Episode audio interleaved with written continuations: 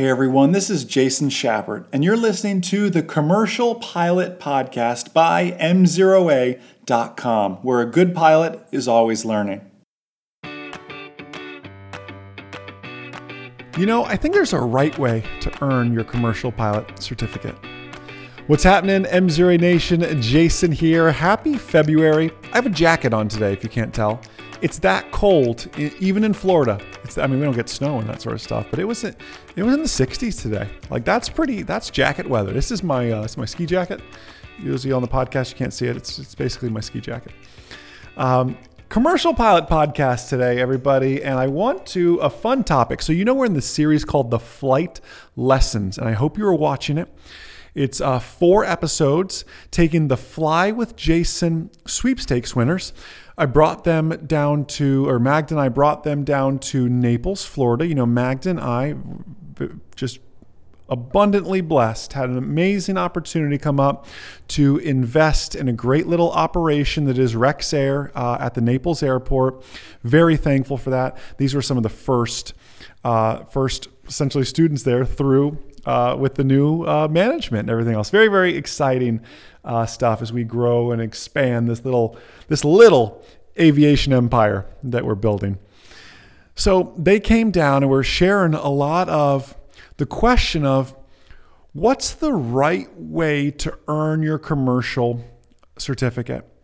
Because there's a few ways you can actually go about it. Like, for example, people often ask, do I do I get my commercial single first or do I do my commercial multi first? Do I do like a CFI in between? Like, how do I handle all these things? Let me share with you what I did. And I don't believe my way is the best way for everybody. My way I did it was the best for me in the circumstances that I had. I shared, I think it was on the Private Pilot podcast, that I am I'm a little social butterfly sometimes and um, have no problem talking to anybody. Have always been, uh, you know, my parents instilled in me the the uh, the practice of sales. I think, in, actually, it was in the private pilot. We are talking about I was cold calling people and knocking on doors and everything else. Trying to, we are talking about finding money to learn to fly, and I was sharing some of those early stories. You know, we produced four podcasts. You can go back and listen to this or this month's private pilot podcast is where you'll find that one.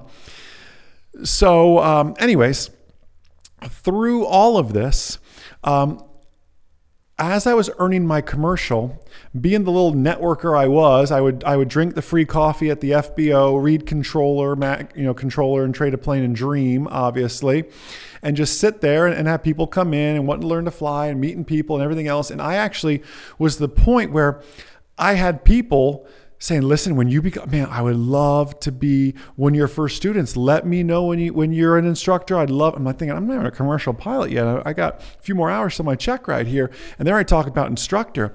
So most students that I was flying with, and at this point I was in a collegiate aviation program.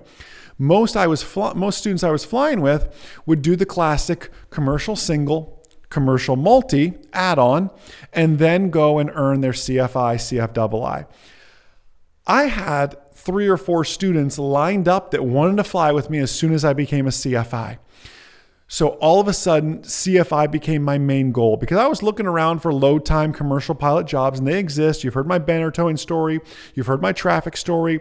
All the all that kind of comes around the same time as, as all this is happening. I became a commercial pilot, and yeah, around then I because I, I was working on my CFI when I was doing doing traffic as well.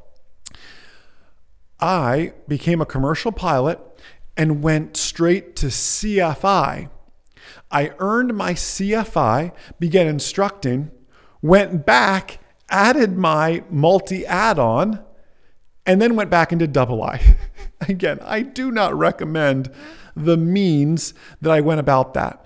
I'll tell you the hardest part was left seat for commercial, right seat for CFI, left seat for commercial multi add on, right seat back for CFII. That left and right seat flip flop was very, very challenging for me. If you ever wondered why does Jason only sit in the right seat, it's because I just got so much time sitting over there. It's the most comfortable seat for me at this point, sitting in that right seat. So we would do that. Uh, again, that worked for me because I had students, learners lined up essentially kind of ready to go. They were just waiting for me to earn my CFI. So I went that route. The more traditional route, like I said, is commercial single, commercial multi, then onto your, your CFI ratings. However, and I like that route.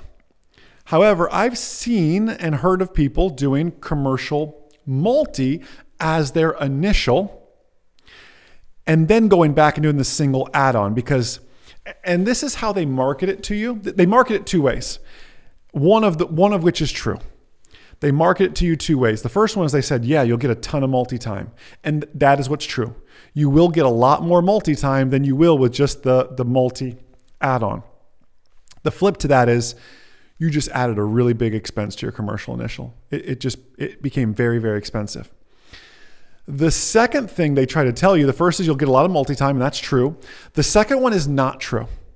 The second one they say, yeah, you'll do your commercial multi, and then the single add on, it's a super easy check ride. Well, first off, check ride and easy should not go hand in hand. No, no check ride is quote unquote easy. You have the power as the learner to make a check ride easier or harder on yourself. Like you literally, you control that dial. You think the DPE controls that dial, but that's just a lie you've been telling yourself. You control that dial to make that check ride easier or harder on yourself. So there's no easy check ride. And then let me tell you something. They gloss over the commercial multi initial check ride.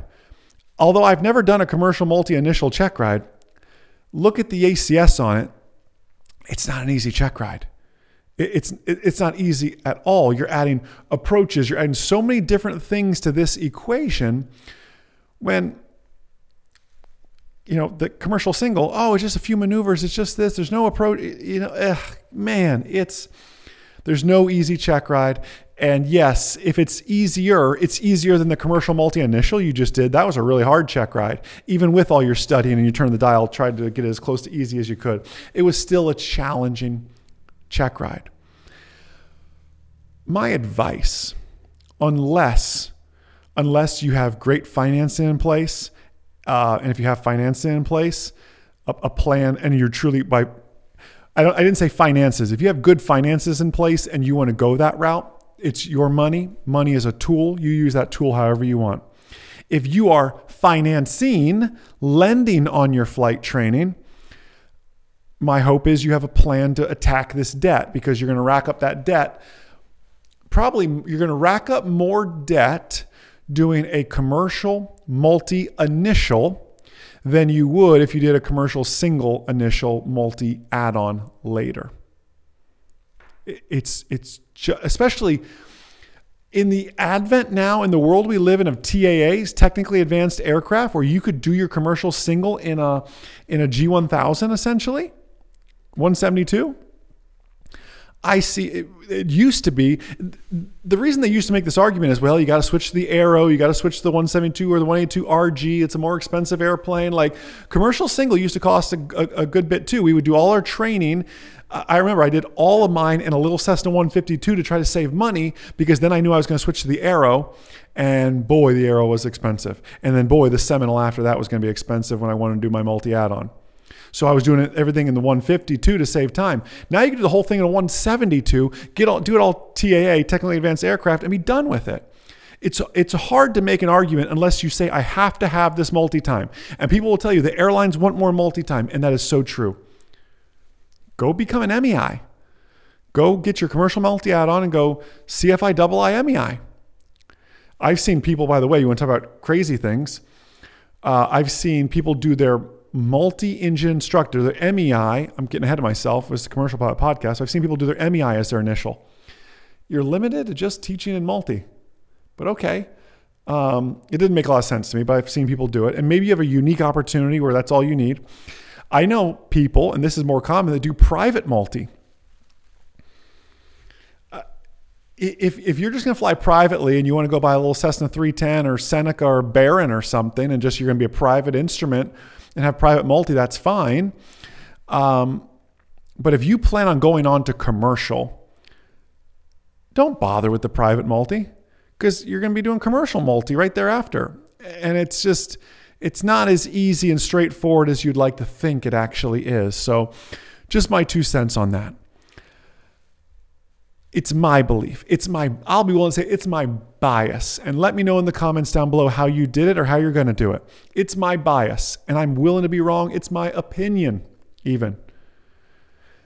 Commercial single, commercial multi add on, then add your your uh, flight instructor ratings thereafter. Don't bounce around like I did unless you have students lining up like I did. Um, don't do multi as your commercial initial unless you have the finances. You, you you're very diligent or you're very blessed with your in your in your bank account department, or if you're financing it, you please have a plan to attack this debt. Uh, that's just what I ask for. Please have a plan to attack this debt. Is what I really want to see uh, from that. Uh, because um, don't let that debt become a jailer to you, right? Your goal is to one day for you to become the lender, not the borrower. So don't stay that borrower for too long with all of that so you can get ahead because aviation can can bring you abundance if you manage it appropriately and again, I'm not a, I'm not a career counselor. I took a very different career path in aviation. There's amazing people out there. One uh, one gentleman comes to mind. His name is Carl Valeri. Carl Valeri. You ever want you ever want some great career coaching or see some great aviation scholarships? Check out Carl Valeri. Awesome, awesome guy. Um, anyways, M0 Nation, thank you for listening to my little rant on this. Let me know your opinions in the Facebook and YouTube comments. If you watch this on a video, you can leave a review too and, and post as a review on iTunes or Audible as well. Have a blessed, amazing, uh, outstanding rest of your day. And most importantly, remember, a good pilot is always learning. Have a great day, everybody. I'll see you.